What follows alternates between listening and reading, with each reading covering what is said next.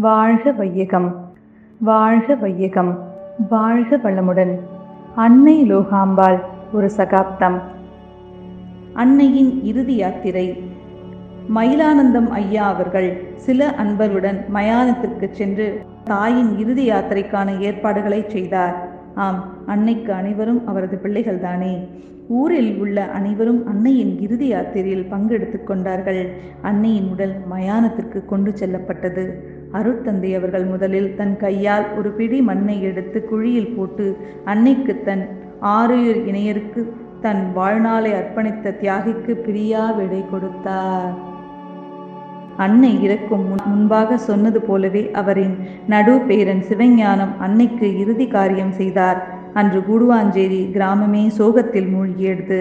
அடுத்த நாள் மகரிஷி சென்னை திருவான்மியூர் ஆசிரமத்திற்கு சென்று அன்னையை பற்றியே நினைத்து கொண்டிருந்தார் இதனை பார்த்த சில அன்பர்கள் மகரிஷியிடம் சுவாமிஜி எங்களுக்கெல்லாம் ஆறுதல் சொல்லக்கூடிய நிலையில் உள்ள உங்களை இப்படி சோகத்தில் கண்ணீர் வடியும் முகத்துடன் பார்க்கும்போது எங்களால் துக்கத்தை தாங்க முடியவில்லை என்றார்கள்.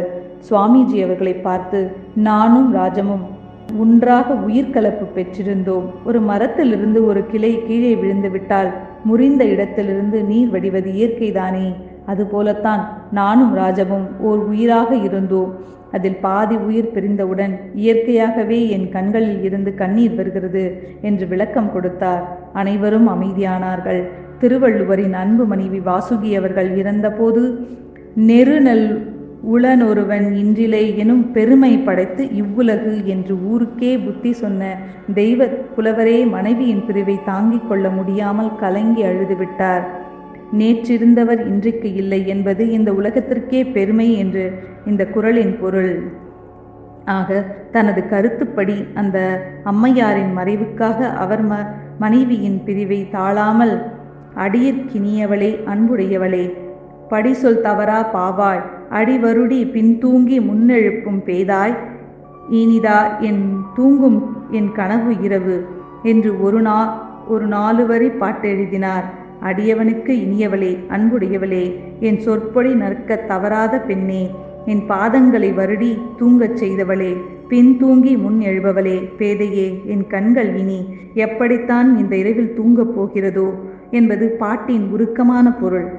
தெய்வப்புழவர் திருவள்ளுவரே தனது மனைவியின் பிரிவை தாங்க முடியாமல் நான்கடியில் பாட்டெழுதி கலங்கி இருக்கும்போது நம் மகரிஷி கலங்காமல் இருக்க முடியுமா? ஆழியாறு அறிவு திருக்கோவிலில் மகரிஷியின் அறையில் அன்னை சிரித்தபடி இருக்கும் ஒரு புகைப்படம் இருக்கும். அங்கே மகரிஷியிடம் சென்று உரையாடும் போது மகரிஷி ஏதாவது வேடிக்கையாய் பேசும்போதும் அனைவருக்கும் சிரித்து மகிழும் போதும் அங்கே பாருங்கள் நம்முடன் சேர்ந்து ராஜமும் இதை கேட்டு சிரிக்கிறார் என்பார் மகரிஷி. நண்பர்களே நீங்கள் ஆழியார் அறிவு திருக்கோவிலில் உள்ள மகரிஷியின் அறைக்கு சென்று ஒரு நிமிடம் கண்களை மூடி வணங்கினால் அங்கே மகரிஷியும் அன்னையும் நம் முன்னால் இருந்து கொண்டு நமக்கு அருளாசி வழங்குவதை நன்கு உணர முடியும். கணவனே கண்கண்ட தெய்வம் கணவன் வாழும் இடமே மனைவிக்கு கோவில் என்று நம் முன்னோர்கள் சொல்வதுண்டு. அதை நாம் கேட்டும் இருக்கிறோம். ஆம் அது உண்மைதான். வேதாத்ரி மகரிஷி என்ற மகான் வாழ்ந்து கொண்டிருக்கும் அறிவு திருக்கோவில்தான் அன்னையும் அவரோடு இணைந்து நமக்கெல்லாம் ஆசிகளை வழங்கிக் கொண்டு தெய்வீக சக்தியோடு சங்கத்து பிள்ளைகளுக்கு அன்பு தாயாய் விளங்கிக் கொண்டு வருகிறார்கள். வீட்டில் ஒருவர் இறந்தாலே ஓரிரு வருடங்களில் மறந்துவிடும் மனிதர்களில் அருட்தந்தைக்கும் அன்னைக்கும் இன்றும் தம் மனங்களில் உயிரில் இடம் கொடுத்திருக்கிறார்கள் என்றால் அவர்கள் பிறந்தார்கள் வளர்ந்தார்கள் வாழ்ந்தார்கள் இறந்தார்கள் என்பதையெல்லாம் தாண்டி மண்ணிலும் பல மனங்களிலும் உயர்வாக வாழ்ந்திருக்கிறார்கள். அனைவரையும் வாழ வைத்திருக்கிறார்கள் என்பதையேதான் இது காட்டுகிறது.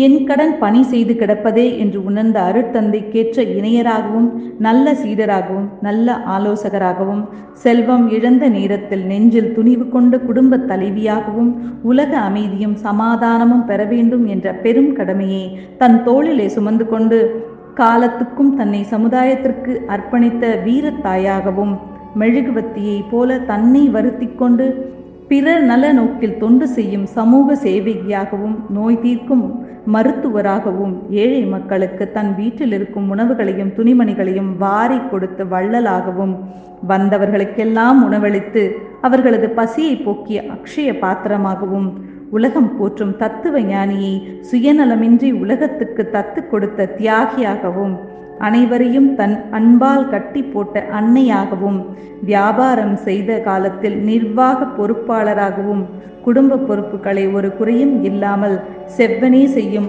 இல்லத்தரசியாகவும் நமது அன்னை எடுத்த கதாபாத்திரங்கள் எத்தனை எத்தனை ஒரு உருவத்தில் இவ்வளவு முகங்களா என பிரமிக்க வைக்கும். அன்னையின் வாழ்க்கை ஒரு சரித்திரமே. அன்னை லோகாம்பாள் ஒரு சகாப்தமே. கடமை அறவாழ்வின் நாட்டத்தே.